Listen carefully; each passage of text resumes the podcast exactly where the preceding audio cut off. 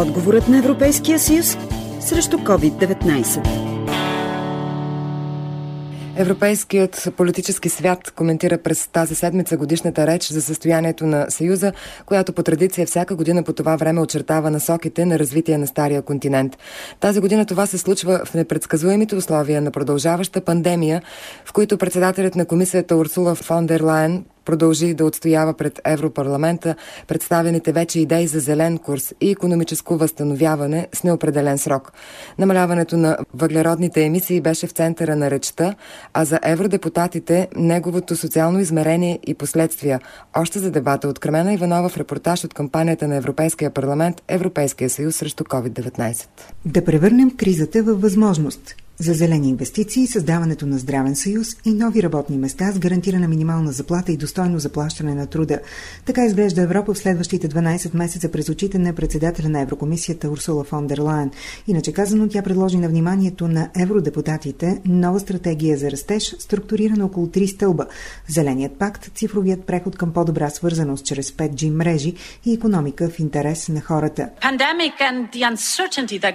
Пандемията и несигурността, свързана с нея, не е приключила и възстановяването все още е в ранен етап, така че нашият първи приоритет е да се изтеглим един друг през това и да бъдем там за тези, които са в нужда. Благодарение на нашата уникална социална пазарна економика, Европа може да направи точно това. Трябва да изградим по-силен Европейски здравен съюз, а държавите членки да създадат рамка за минимални работни заплати и всеки да има достъп до тях чрез колективни трудови договори или чрез законно установени минимални възнаграждения. Годишната реч за състоянието на Съюза провокира и дебат в Европарламента. Лидерът на Европейската народна партия Манфред Вебер откри дебата с призив към колегите си да заслужат доверието на хората. По думите му това може да стане с създаването на работни места, именно чрез реализацията на зеления курс. През следващите месеци приоритетът ще е работа, работа, работа. В Италия, например, 40% от младите хора са безработни. Не можем да допуснем още едно изгубено поколение в днешна Европа. Една трета от средствата за възстановяване трябва да се използват за създаване на работни места. Доверието означава да доведем до край амбициозния, но реалистичен зелен курс, за да стимулираме нова заетост. Към това лидерът на Прогресивния алианс на социалисти и демократи Ираче Гарсия Перес призова за създаването на стратегия за борба с бедността и подкрепи идеята за определене на минимална работна заплата. Debemos hacer un diagnóstico exacto para poder Време е за точна диагноза, за да се намери правилното лечение. Днешното положение не е добро, защото пандемията ни разтърси дълбоко и непредсказуемо. Отговорът днес трябва да постави в центъра човека и солидарността, не макроусловията и не бюджетните съкръщения. Състоянието на Евросъюза не е добро, но няма друго място по света, където бих искала да живея днес, защото ние можем да се справим обобщи Перес и се обяви в подкрепа на данък върху финансовите транзакции, средствата от който да бъдат използвани за справедлив екологичен преход без да има ощетени.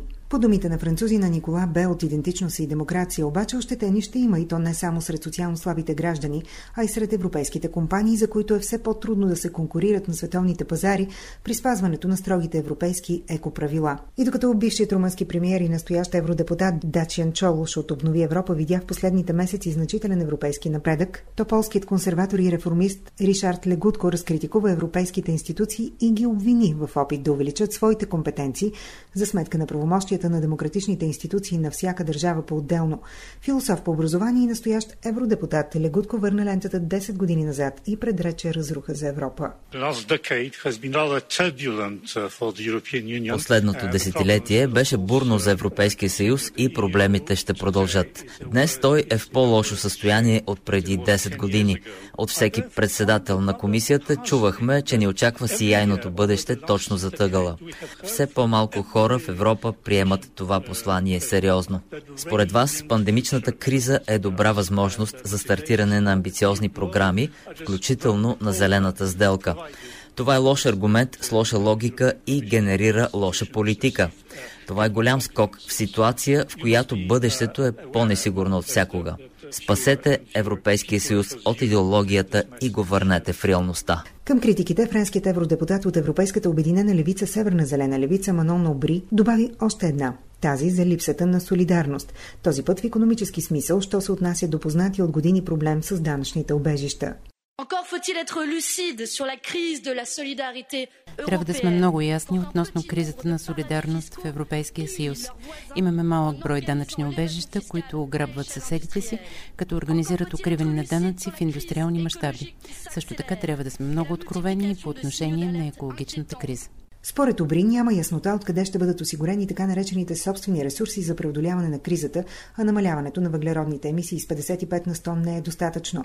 Необходима е цялостна промяна, но растежът не трябва да бъде на всяка цена. Независимо от различията, всички участници в дебата се обединиха около едно виждане, че следващите месеци ще бъдат трудни. Пандемията породи общи проблеми, решаването им изисква общи решения. Цифровият преход стана неизбежен новите като количество и качество работни места повече от необходими. Светът няма да бъде същият, повтаряха мнозина мнозина през последните месеци, но въпреки това се опитваха да се върнат към нормалния начин на живот.